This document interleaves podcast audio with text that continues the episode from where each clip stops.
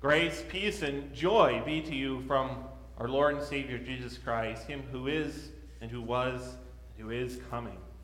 The Word of God, which we receive this morning, is from the Gospel of John, chapter 1, verses 1 to 16. In the beginning was the Word. And the Word was with God, and the Word was God. He was in the beginning with God. All things were made through him, and without him nothing was made that was made. In him was life. And that life was the light of men. And that light shines in the darkness, and the darkness did not comprehend it. There was a man sent from God whose name was John. This man came for a witness, to bear witness of the light, that all through him might believe. He was not that light but was sent to bear witness of that light. That was the true light, which gives light to every man coming into the world. He was in the world, and the world was made through him, and the world did not know him. He came to his own, and his own did not receive him. But as many as did receive him, to them he gave the right to become the children of God, to those who believe in his name, who are born not of blood, nor the will of the flesh nor the will of man, but of God. And the Word became flesh and dwelt among us, and we beheld his glory, the glory as of the only begotten of the Father, full of grace and truth. John bore witness of him and cried out, saying, This was he of whom I said, He who comes after me is preferred before me, for he was before me. And of his fullness we have all received grace for grace. So far, the word of the Lord. Sanctify us by your truth, O Lord. Your word is truth. Amen.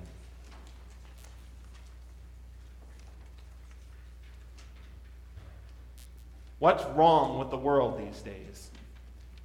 It sounds like a conversation you commonly have with your grandmother, right? Sounds like a conversation where you could list a whole lot of things. Plenty of things wrong with the world these days, we might say. I think there's one thing that kind of tops the charts.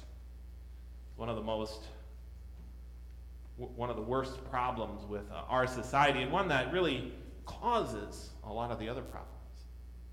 That's the problem of fatherlessness, broken homes. Children growing up without knowing, without having a relationship with their father. One has to be careful of statistics, of course. They tend to simply prove whatever you already believe to be true. But in the case of fatherlessness, the statistics are so overwhelming, it's really hard to argue with them. The following come from the government's uh, website, the, uh, the United States Department of Justice. Children from fatherless homes account for 63% of youth suicide. 90% of all homeless and runaway youths, 85% of all children that exhibit behavioral disorders, 71% of all high school dropouts, 70% of juveniles in state operated institutions, and 75% of adolescent patients in substance abuse centers. These statistics not only show that growing up without a father can be a problem, but also that it leads to a lot of the other problems in our society. But we don't really need statistics to prove to us that this is a problem. God's Word says it many, many thousands of years ago. Remember the fourth commandment? Honor your father and your mother, that it may be well with you and you may have a long life on the earth. In the fourth commandment, God understands how important that relationship between parents and children is, and He protects it. And He promises that where that relationship is protected, the result will be prosperity. Not necessarily that you'll get rich, but that you'll have a better, healthier, longer life in general. With that commandment, God not only directs children to honor, obey their, their parents, but he also directs that parents should be worthy of being honored and respected and obeyed. And that doesn't mean that because your parents are sinful and aren't always worthy of that honor, that that's a good excuse for children to disobey and be disrespectful. But it is a reminder to us who are parents of our duty to our children. God's word reveals in that commandment that the parent who neglects, abandons, abuses, or in God's own word provokes children to wrath is just as guilty of breaking the fourth commandment as the child who is disobedient and disrespectful. God's word protects the relationship between children and parents because God understands just how important it is. The statistics are no surprise to us. Because God's word reveals that where that relationship is honored and kept and protected, the result will be a more general, healthy, and prosperous life. And when the opposite is true, when that relationship is not respected and protected, and the more so, the worse it is, the result will be a less healthy and prosperous life. God's word shows how important father son relationships are. But God's word goes even deeper than that, doesn't it? Because it reveals to us that this is a problem not just for all those children who, through no fault of their own, grow up without a relationship with their father, but in fact, that this is a problem for every single person who has ever been born since the beginning of the world.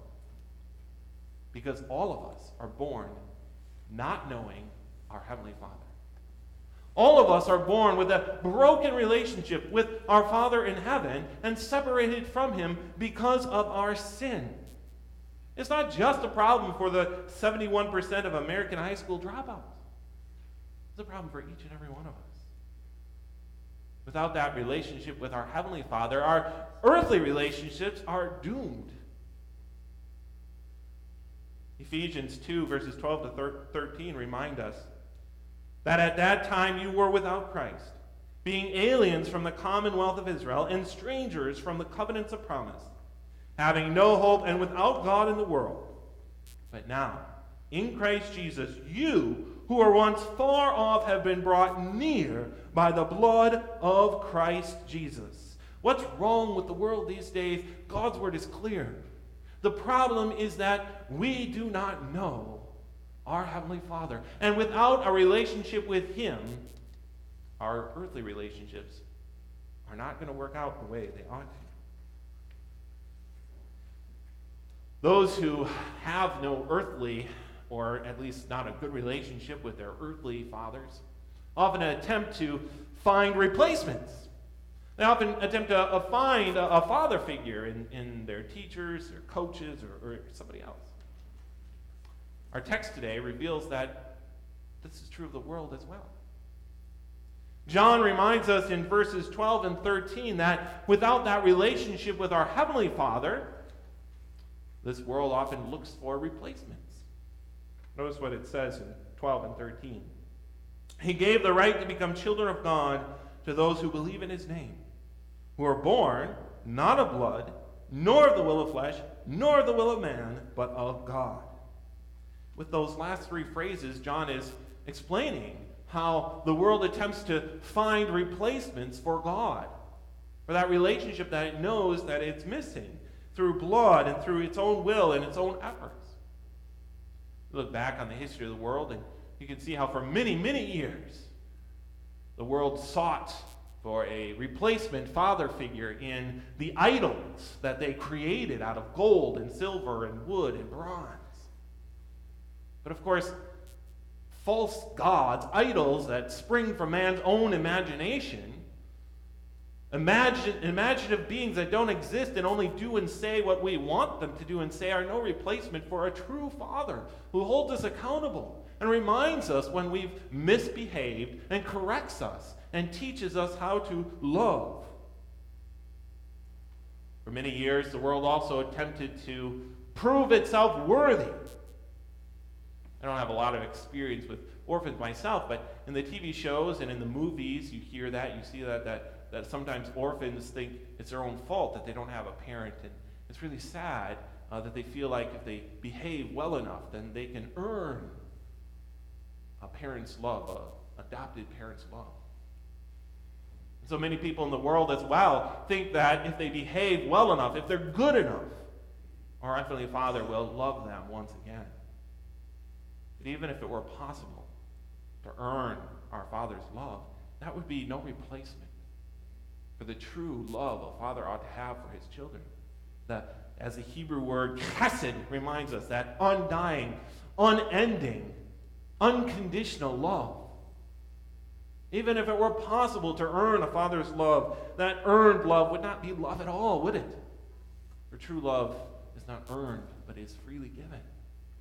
As John reminds us in our text, that we received it not by our will, but by the grace of God. More recently, the world has attempted to convince itself it doesn't need a Heavenly Father. That we are good enough on our own, that we are mature enough, that we are grown up enough, that we don't need God anymore, even if He ever did exist. And so doing it proves that it's a lot like a preteen going through those years of struggle with their parents, thinking that they're old enough, mature enough, running away from home. What happens when kids run away when they're still too young? They generally end up living on the street in squalor. This world is no different. In its attempt to run away from God, in its attempt to prove that we don't need our Heavenly Father anymore, it's ended up descending into sin and squalor. The more we try to prove that we don't need our Father, the more we prove just how much we do need Him. None of these attempts can replace the true relationship which we ought to have with our Heavenly Father. But our text reveals to us the answer, doesn't it? It gives to us the answer. He gave the right to become the children of God, not by their will or their strength, but by the grace of God. This is the true gift of Christmas. A greater gift than anything you're going to open today or did open last night or this morning. Not just the gift of a son, but the gift of sonship through him that is given to you. Not just the celebration of the birth of a child, but the celebration that we have become through him the children of our Father in heaven in our Wednesday Advent series this year. We've been studying, you've been listening to examples of relationships, earthly relationships between earthly fathers and earthly sons. And how man's sinfulness often messes up that relationship and the, the dire consequences that result. You saw what happened between Adam and Cain and the failure of Adam to be a good father. Not an excuse for Cain, but and you saw uh, Abraham and Ishmael, and probably most, uh, probably most dramatic at all, David and his son Absalom. We think of David as a hero of faith, and he was in many ways, but he failed to be a good father. And again, that's not an excuse for what Absalom did, but you can see the consequences of his failure in his life and in his, his children's lives as well. We've studied and seen the failure of earthly relationships. But now, today, we see the victory of the true father son relationship. Not only the true relationship that, that the Father had with his Son Jesus Christ, but the relationship that is now ours through him. Because our relationship with our Heavenly Father was broken since the beginning of the world in man's sinfulness, our relationships on this earth suffer. We know, we know how we have failed our children and our fathers. We know how our earthly relationships are not what they ought to be. Our Father in heaven has never failed us. His love is an everlasting love.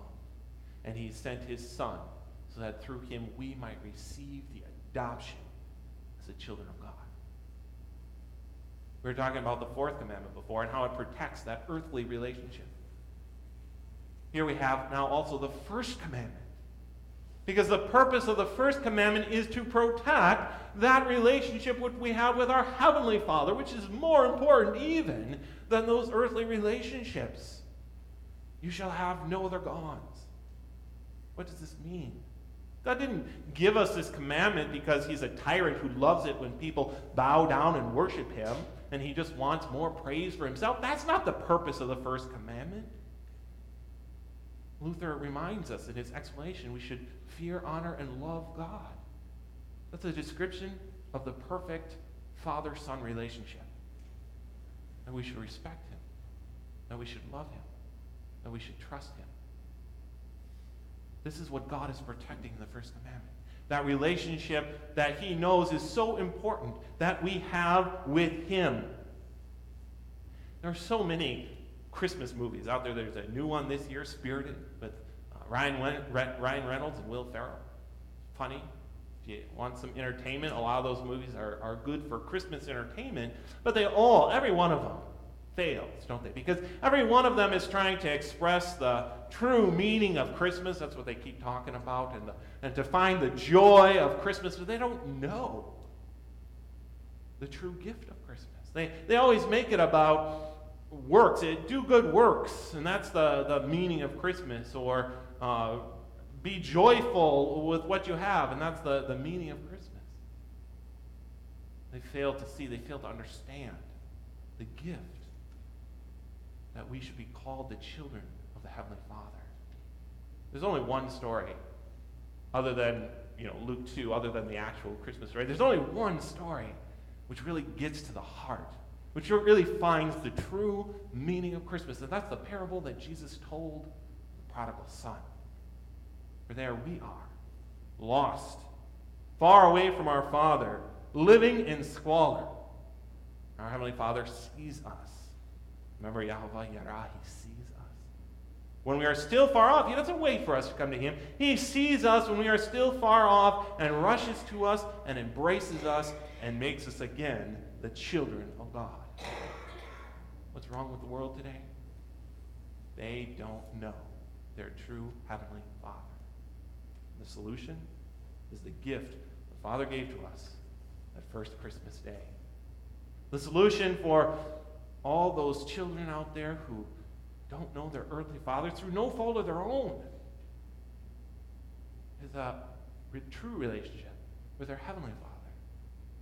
The solution for us who maybe know our fathers, our children, but know also how imperfect we are as fathers and as sons is that perfect relationship with our heavenly father that is given to us by his love. 1 John 3 1. Behold, what manner of love the Father has bestowed on us, that we should be called the children of God. Amen.